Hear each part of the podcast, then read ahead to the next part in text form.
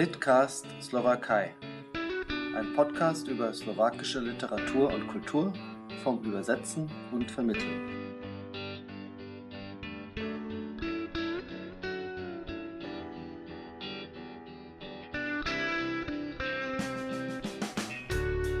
Ahojte! Ich begrüße Sie an den Empfangsgeräten zum Litcast Slowakei. Mein Name ist Mirko Moritz Kretsch. Für die 22. Ausgabe des Podcasts bin ich verabredet mit Professor Alexander Wöll, den ich herzlich in Potsdam begrüße. Äh, hallo Mirko und hallo an euch alle, die ihr draußen in der Welt mithört. Ein paar Worte zu meinem heutigen Gesprächspartner. Geboren und aufgewachsen ist Alexander Wöll im Allgäu. Er hat in München, Berlin, Moskau und Prag studiert, und zwar etwas vereinfacht gesagt, Slawistik, Germanistik und Geschichtswissenschaft. Thema seiner Promotion war das Motiv des Doppelgängers in der russischen Literatur. In seiner Habilitation hat er sich mit dem tschechischen Schriftsteller Jakub Demmel beschäftigt. Er hat an den Universitäten in München, Regensburg und Oxford geforscht und unterrichtet bis er 2008 die Professur für ost- und westslawische Philologie in Greifswald übernahm und an der dortigen Ernst-Moritz-Arndt-Universität die Ukrainistik aufbaute.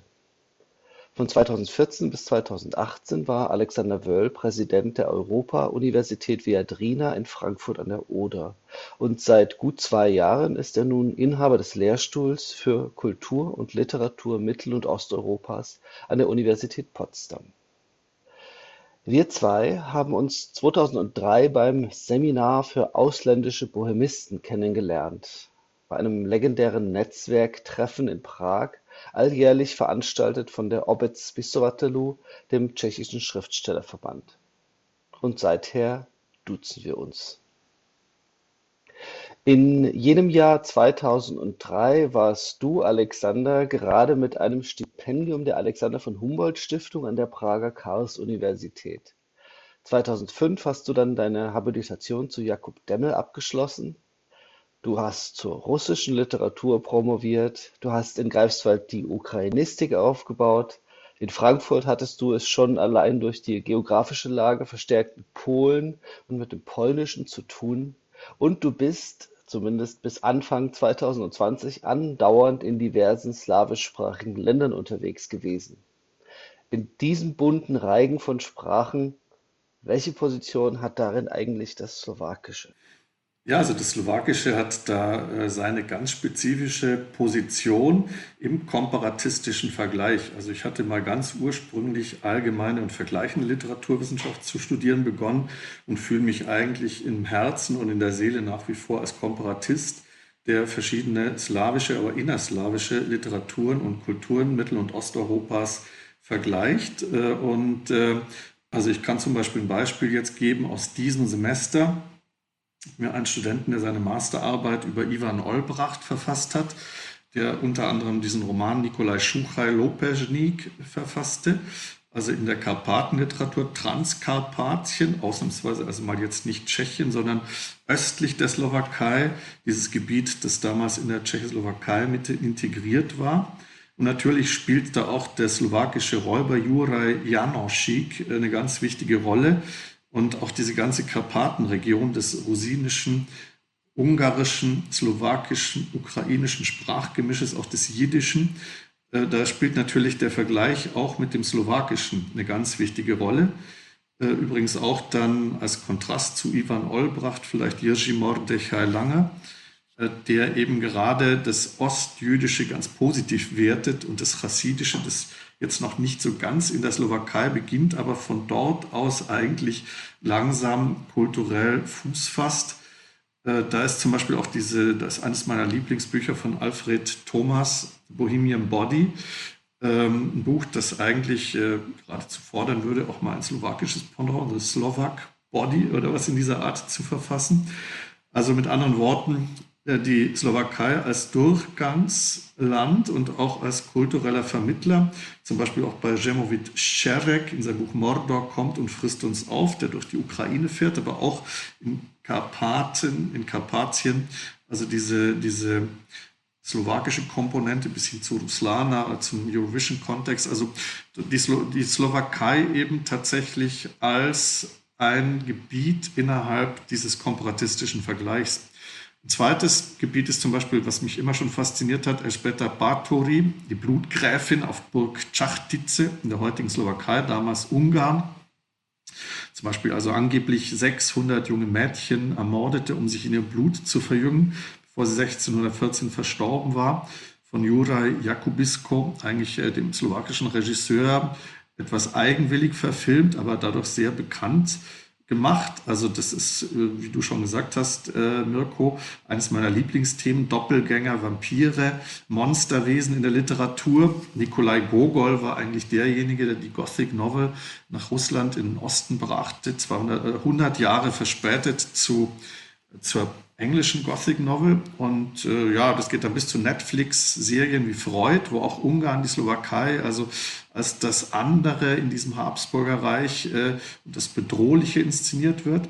Und vielleicht noch so ein dritter, drittes Beispiel, auch zum Beispiel Jan Kollar, der selber gebürtiger Slowake ist, soweit man das jetzt sagen kann, der aber kämpferisch tschechisch schrieb, mit seinem Buch Slavi Zerra, die Tochter der Slava oder Tochter des Ruhms von Martin Puttner, äh, meinem Kollegen aus Prag, gerade neu herausgegeben.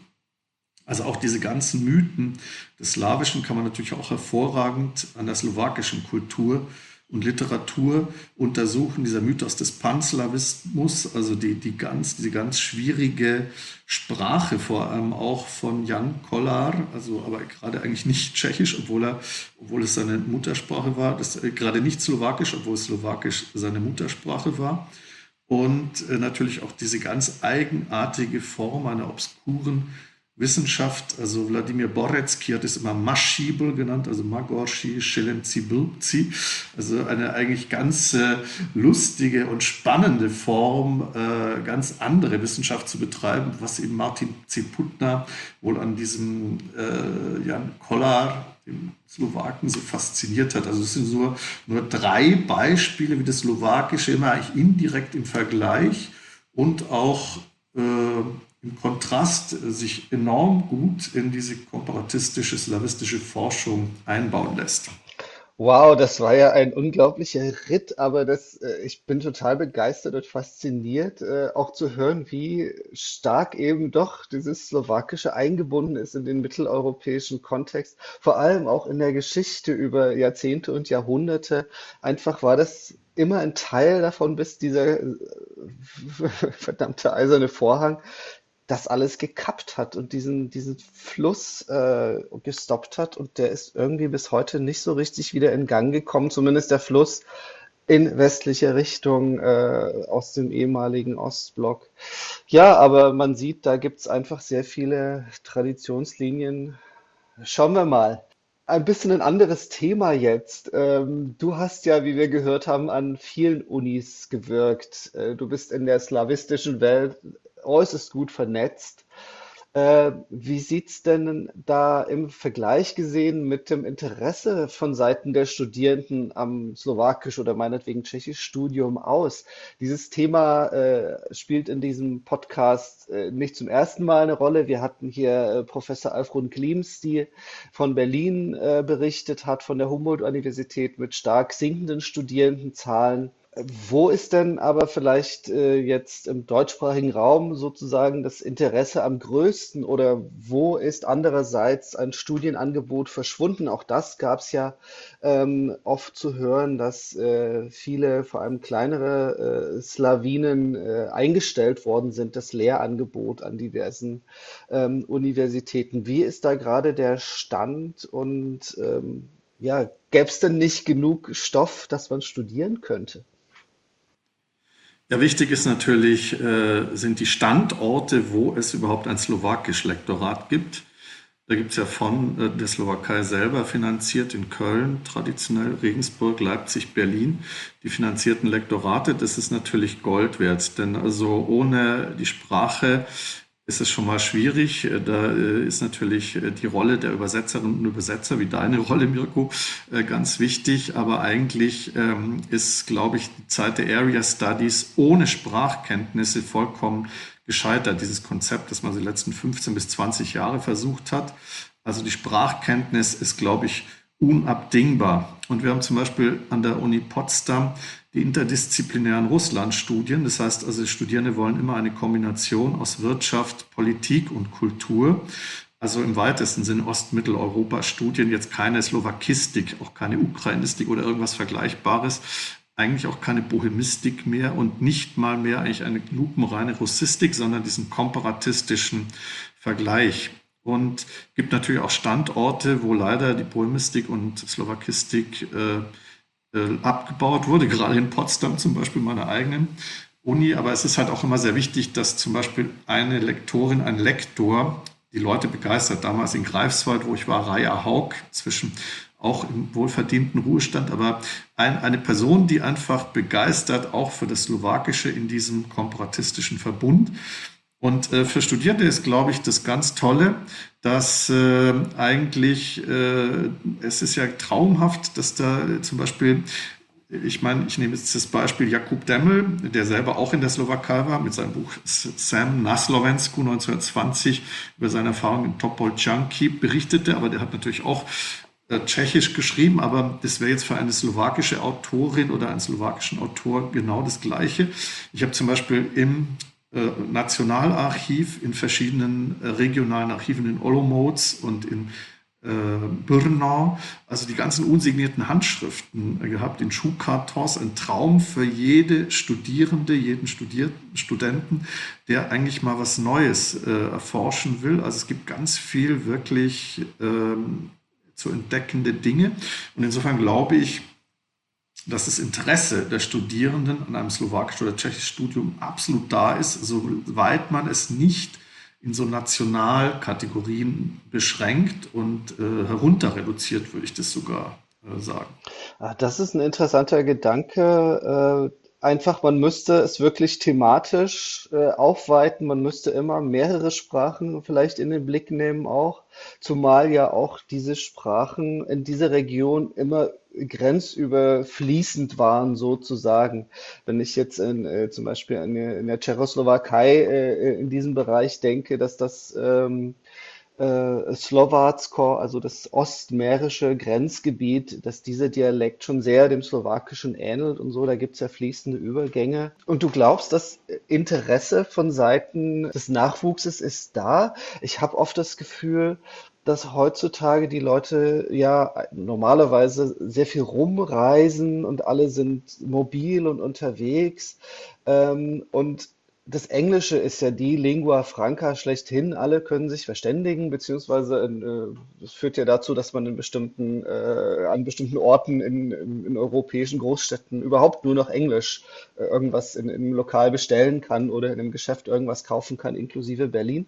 Ähm, glaubst du nicht, dass das eher, ich hätte ja vermutet, dass es eher ein Auslaufmodell, diese ganzen einzelnen Sprachen zu lernen, aufwendig, kompliziert, äh, sich das Leben schwer zu machen und alles durcheinander zu bringen, wenn man auch noch mehrere lernt. Glaubst du aber trotzdem, dass das dann, dass man Leute überzeugen kann, das zu tun? Und wie könnte man das machen? Ja, also da ist natürlich äh, diese ganze Frage des Übersetzens zentral wichtig. Und äh, also ich bin der absoluten felsenfesten Überzeugung, dass eine Maschine Texte, literarische, poetische, ästhetische Texte niemals wird übersetzen können. Dort natürlich der Dadaismus und die Avantgarde haben äh, da ein gewisses äh, äh, Desaster hinterlassen, dass viele denken, dass jetzt also Literatur Dadaismus sei. Dann könnte es natürlich auch eine Maschine machen. Aber ansonsten ist, äh, habe ich höchsten Respekt vor literarischen Übersetzungen, die absolute Meisterkenntnisse der Autorin des Autors erfordern, der Poetik und auch der, der ganzen, des ganzen Umfeldes, in dem der Text entstanden ist. Äh, da würde ich jetzt mal für das Slowakische Anja Utla als Beispiel nehmen. Das war unsere Studierende, Studentin damals in Regensburg, jetzt Mila Haugova, äh, Schlaflied wilder Tiere übersetzt hat und ganz letztes Jahr ganz neu zwischen zwei Lehren. Äh, also äh, da, da, musst du so viel äh, über slowakische Literatur wissen, aber selber natürlich auch dieses schriftstellerische Talent haben. Anja Utler hat ja auch den Leorce und Lena Preis bekommen und ungefähr zehn andere Preise, ist auch selber Schriftstellerin, hat ja auch die Idee, äh, Zuckerwürfel seinerzeit in Regensburg mit kleinen Gedichten zu bedrucken. Also das ist jetzt nur ein Beispiel. Oder Christina Kallert, äh, Wladislav Vanchura, Felder und Schlachtfelder oder auch Jiří Mordechai Langer, Deviat Bran, die neun Tore. Da ist Christina Kallert, hat also diese ganzen Gebiete abgereist und äh, äh, auch die ganze jüdische Kultur minutiös erfasst. Das dauert wahnsinnig lang, ist wahnsinnig aufwendig. Und um es nochmal zu sagen, du brauchst auch dann selber dieses Talent, also wie zum Beispiel Hans-Markus Enzensberger, mein, mein, Großonkel, der macht auch interlineare Übersetzungen aus Sprachen, die er gar nicht kennt, weil man eben selber auch diese, diese Begeisterung für Literatur und Ästhetik haben muss. Und da du ja selber übersetzt, weißt du ja, wovon wir sprechen. Also das, das kannst du nicht äh, mit Maschinen machen. Und das Englische als Lingua Franca ist sicher richtig, aber äh, das ist eben eine von diesen Hunderten von Sprachen und diese Sprachvielfalt und diese Schönheit der Sprache, das werden sich aus meiner Sicht die Menschen nicht nehmen lassen, das in ihrer Muttersprache weiterhin hören zu wollen. Aber trotzdem bin ich nochmal der Advocatus Diaboli. Äh, schon allein das Thema Literatur, Bücher äh, ist doch oft ein Auslaufmodell, wenn ich mir so, wenn ich mich umhöre, sogar auch in meiner Generation, der jetzt äh, knapp 50-Jährigen, ähm, ist das Buch schon bei manchen so ein bisschen, ach nee, eigentlich lese ich keine Bücher mehr, komme nicht dazu. Das ist ein bisschen so ein Auslaufmodell oder so ein zumindest Spartenprogramm. Äh, lohnt sich das denn überhaupt, da wahnsinnig viel äh, zu investieren an Zeit und Aufwand, so wie Christina Kallert, ewig rumzureisen, um ein Buch zu übersetzen? Das ist ja, ist ja enorm und dann im Endeffekt aber als wiederum als Übersetzerin prekär zu leben und äh, sich um, um Honorare zu streiten und Förderungen eintreiben zu müssen und sowas. Ähm, glaubst du, da kann man Leute wirklich motivieren, das zu tun? Es gibt das Bildungsbürgertum noch, das wird natürlich immer kleiner, aber es war natürlich nie äh, Belletristik und auch ähm, jetzt Lyrik, die äh, schwer chiffriert ist, war wahrscheinlich nie ein Breitenphänomen.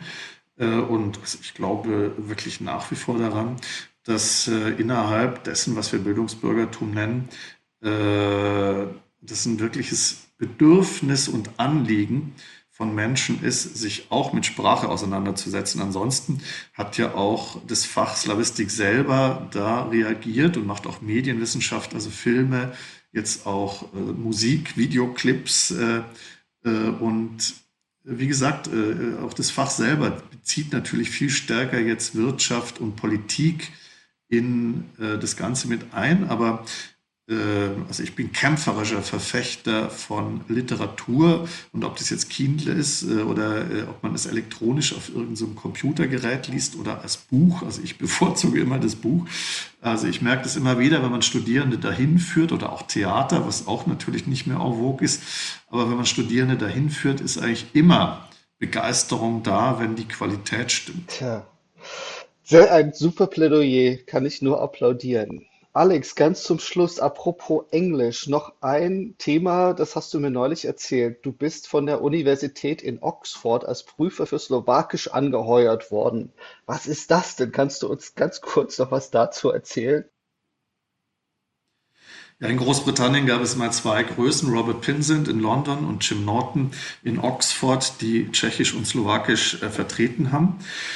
Und äh, in meinem Falle war das, wurde ich also angerufen, ob ich mich da nicht bewerben könnte, weil ähm, in University College in Oxford Tom Schrecker ähm, eine große Spende äh, geleistet hat. Äh, Tom Schrecker nun ist selber von Sir Niklas Wind mit den Kindertransporten von Prag nach London äh, gerettet worden. Die ganze Familie ist in der Shoah ermordet. Und der, äh, in University College gab es nur Russisch traditionell mit Mike Nicholson, meinem bezaubernden, großartigen Kollegen, der wie Gandalf eigentlich dort im Harry Potter äh, College äh, seit Jahren arbeitete. Und Tom Schrecker wollte dann eben aufgrund seiner familiären Her Herkunft dort auch äh, Tschechisch. Und äh, das war eben immer in Teddy Hall mit Jim Norton, Czech with Slovak. Ist jetzt aber mit Rajendra Hitnis, der mich dann beerbt hat dort in University College. Und äh, ja, also in Großbritannien ist die Sache noch viel prekärer. Es gibt eben fast überhaupt nirgends mehr Tschechisch und Slowakisch, eigentlich nur noch in London mit Peter Susi und Tim Beasley Mary äh, und eben in Oxford Rajendra Hitnis und ab und zu noch so einzelnen Linguisten äh, oder Literaturwissenschaftler, aber so bin ich also bis heute jetzt äh, auswärtiger Gutachter für die Prüfung in Oxford mit Rajendra zusammen. Äh, aber was ich da eben immer spannend fand, als Tom Schrecker uns mal besuchte, und dann äh, in meinem Büro meine bezaubernden Studierenden fragte, warum sie Tschechisch studieren, dann sagte Sophie zum Beispiel in bestechender Ehrlichkeit, dass sie immer schon tschechische Fußballspieler so wahnsinnig sexy fand und dass das die absolute Motivation für sie ist, äh, Tschechisch und Slowakisch zu lernen, wo Tom Schrecker da etwas sprachlos war. Aber so hatte eigentlich jeder irgendwie so eine Geschichte, also Rowena zum Beispiel spielt in so einem Orchester, äh, wo eben lauter Exil-Tschechinnen äh, und Tschechen mit dabei waren, meistens auch Leute von diesen Kindertransporten, derer ich zig Dutzend dann auch kennengelernt habe. Also eigentlich hat jeder eine total spannende Geschichte in Großbritannien, der sich damit beschäftigt. Aber in Großbritannien ist natürlich Slowakisch im Verbund immer mit Tschechisch noch viel kleiner als in Deutschland und trotzdem geht es auch da zum Glück immer weiter. Super. Äh, Immerhin, äh, aber es gibt, wie du gesagt hast, viele gute Gründe, sich doch damit zu beschäftigen. Und vielleicht verstehen das auch die Briten wieder im eigenen Land, wobei sie ja natürlich geografisch weit weg sind. Lieber Alexander, vielen, vielen Dank, für, dass du dir Zeit genommen hast für diesen Podcast. Ich wünsche dir alles Gute und vor allem immer ausreichend Zeit und Muße für gute Bücher. Vielen Dank. Danke, Mirko. Und ich hoffe, dass wir die eine oder andere Person motivieren konnten, sich wieder verstärkt mit slowakischer Literatur, ganz speziell jetzt Literatur und Büchern zu beschäftigen. Danke, Mirko. Das wäre schön. Bei allen an den Empfangsgeräten bedanke ich mich für die Aufmerksamkeit. Bleiben Sie dem Litcast Slowakei gewogen. Empfehlen Sie uns weiter. Mein Name ist Mirko Moritz Kretsch. Machen Sie es gut. Ahojte.